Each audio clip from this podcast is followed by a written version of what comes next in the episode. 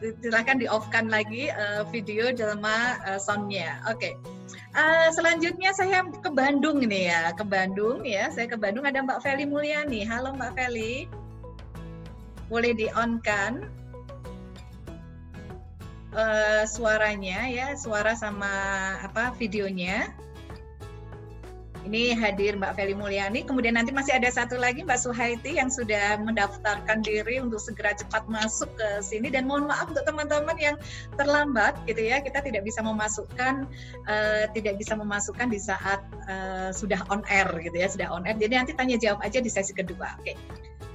Mbak Feli belum muncul, saya masuk ke Mbak Suhaiti. Silahkan Mbak Suhaiti, apa kabar Mbak Suhaiti? Silahkan dibuka video sama soundnya ya. Dimana Mbak Suhaitinya ya, videonya sudah, videonya yang belum ya, saya buka videonya ya. Ya, silahkan Mbak Suhaiti, ini ada di Cakung ya, di Cakung. Bagaimana kabarnya? Assalamualaikum warahmatullahi wabarakatuh. Waalaikumsalam ya. Alhamdulillah Bunda Siti, kabar saya baik. Ini di Jakarta masuk zona merah ya. Yes. Di selanjutnya saya tuh alhamdulillah banyak mencari jalan yang syukur dengan adanya pandemi ini. Jadi merebes mili deh. Rasanya punya anak cuma dua. Ya. Yang satu di Bekasi. Memang sih nggak setiap hari kesini, cuman kadang-kadang gitu ya, kalau lagi misalkan dia pengen saya ketemu cucu gitu, kita punya cucu juga dua. Nah yang kedua itu bungsu, dia berada milih di Kediri, Jawa Timur. Nah, ketetapannya dari mulai 5 Maret dia di sana. Nah saya biasa manggil si Boy gitu ya. Nah, Boy ini anak yang biasanya mama-mamahan, manja gitu kan, setiap apa ya. Nah, setelah dia masuk kontes boarding school itu, dia ada perubahan yang drastis. Dia mandiri, dari mulai cuci-cuci juga nggak mau pakai laundry gitu ya, suka nongol banget ya. Nah, cuman di kala pandemi ini nggak bisa pulang, menetapkan lebaran di sana. Dan alhamdulillah sudah lulus masa pendidikan mubaleknya ya, pendidikan agamanya di sana, diutus dari ponpes yang di Bekasi, dia diutus ke sana, sudah lulus. Kemarin juga lebaran pertama kita video callan antara anak pertama, anak kedua, dan saya serta ayahnya gitu.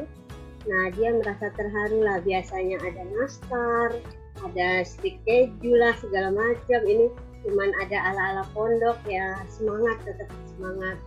Dan di Ramadan ini alhamdulillah saya sering, karena cuman berdua doang dengan suami, sering berbagi karena kita nggak bisa bagi-bagi ke tetangga, kita bikin cemilan. Misalkan saya bikin dimsum atau apa, saya taruh di atas pagar, saya bungkus pakai plastik, silahkan ambil bagi yang membutuhkan. Nanti sebelum maghrib saya suka lihat, terus tinggal 5 bungkus dari 20, tinggal 5. Terus udah mau maghrib menjelang, tinggal 1. Ya Allah, habis. Alhamdulillah rasanya jualan saya laku, walaupun tidak ada uang, tapi jualan saya laku. Saya bilang gitu ya, mencari ala recehan lah ya, tapi insya Allah menjadi momen lebaran yang penuh sensasi luar biasa. Dikala suami juga kena stroke, tapi alhamdulillah sudah bisa rambatan. Cuman anteng lah, suami anteng, bisa ditinggal saya ngutrek di dapur. Nah, memang berapa 5 bulan ini sudah pernah berobat ke Temanggung, juga udah pernah, yaitu ada perubahan. Udah bisa dipapah kalau jalan. Kemarin juga sholat id kita sama keluarga yang dekat di rumah, satu rumah keluarga gitu, bisa walaupun kita duduk gitu di lantai duduk. Alhamdulillah pun subhanallah selalu mencari jalan yang syukur. Saya masih bisa melihat di bawah saya lebih banyak lagi yang kondisinya di bawah saya. Dan kalau untuk urusan dunia saya akan lihat ke bawah, tapi urusan akhirat saya akan itu kok lebih paham ya agamanya, saya harus kejar gitu ketaatannya seperti apa. Gitu. Iya, luar biasa Bu Suhaiti ini ya, dalam keterbatasan, anak tidak datang, suami sedang sakit, ibu tetap berbuat hal baik, hal mulia, dan berbagi ini. Nah ini, kalau kita berbagi dalam kondisi longgar, itu mungkin sudah ada yang gampang gitu yang menjalankannya. Tapi kalau menjalankan berbagi dalam kondisi yang terpepet gitu ya, kemudian terbatas seperti apa, dan tetap bisa dalam kondisi sulit, tetap bisa berbagi, itu keren banget. Contoh yang baik Bu Suhaiti. Terima kasih Bu Suhaiti. Kita akan on semuanya ya. Ya, sekarang kita akan boleh on semuanya, nanti sambil nunggu Bu Feli Mulyani juga. Iya, kita akan on kan, ya. Nah, teman-teman boleh chat gitu ya, tanya-tanya sana-sini. Ini adalah teman-teman yang hadir semuanya di obrolan dapur ibu ya. Silahkan. Nyamannya gimana Pak Dodi? Ya, ada berapa orang tadi ya, berapa keluarga tadi yang kita lihat ya, yang hadir 1, 2, 3, 4, 5, 6, 7. Tinggal Mbak Feli yang tadi ya. Videonya belum muncul. Ya, speakernya boleh dinyalakan untuk teman-teman. Kita nyaman sekarang ya. Ini ngobrol santai. Siapa yang ingin berbagi, bertanya dan lain sebagainya. Dan saya juga nanti akan membuka di room chatnya untuk itu, kalau ada pertanyaan dari teman-teman di luar sana yang bisa nggak bisa masuk ke studio kita ya. Ya, oke, teman-teman mungkin akan sharing, boleh Pak D boleh bertanya ke Ara, Enes, boleh ke Bu Suhaiti, Mbak Puji, Cek Lamia, semuanya boleh ya. Silahkan nanti saling ngobrol bareng, kita sebagai satu keluarga gitu ya, sebagai satu keluarga untuk bisa ngobrol bareng di obrolan dapur ibu kali ini. Itu kasihan sekali itu di Elan itu, Elan cuma ada Ara Kusuma, nggak ada Elan Kusumanya. Iya. Enes juga, Enes aja mana pandunya. Iya. Kami kan sudah melebur menjadi satu. Wah, lain. Ada yang pengen tahu nggak tentang Bontang, Tenggarong tuh? Gimana? Tenggarong. Ya. Coba Mbak Puji cerita suasana kalau Ramadan di sana bagaimana? Ya. Makasih Mbak.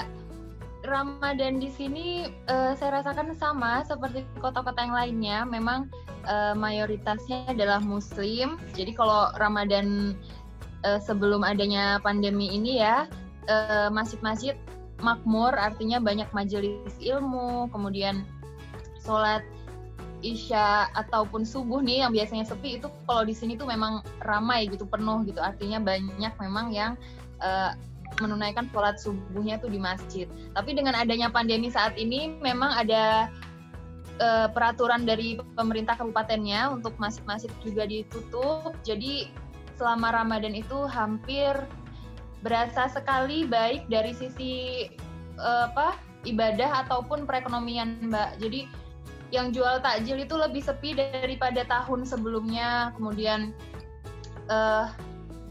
yang masih tetap ramai itu kayaknya pasar aja deh itu Mbak, itu nggak ada sepinya itu.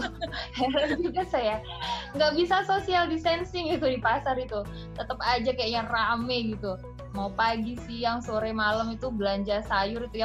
Kalau saya melihatnya dari wawancara sedikit ya dengan para penjual itu, katanya ibu-ibu yang work from home itu mengisi waktu bersama anak atau keluarga itu dengan masak sendiri gitu, praktek-praktek bikin resep-resep baru, terus mau beli juga hemat dana. Saya sendiri merasakan gitu akan lebih hemat kalau masak. Jadi akhirnya mainnya ke pasar terus gitu Mbak. Jadi fenomenanya berganti gitu ya. Iya. Masjidnya sepi ditutup supaya dengan pertimbangan banyak hal, tapi pasar tidak bisa dibuat sepi, tetap rame. Pagi rame, datang jam 10 masih padat, datang jam 2 siang masih padat, atau apalagi kalau datangnya juga jam 4 sore, wah tambah ramai. Jadi kayaknya nggak ada sepinya itu pasar. Waduh, seru banget ya. Itu apalagi kalau nanti diperbandingkannya dengan Bogor.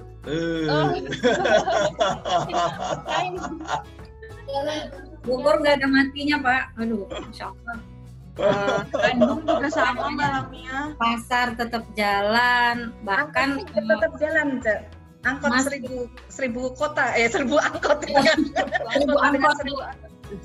Justru malah karena banyaknya pemutusan pekerjaan yang di saat pandemi ini, malah tukang jualan yang di kaki lima tambah banyak, Bu, gitu.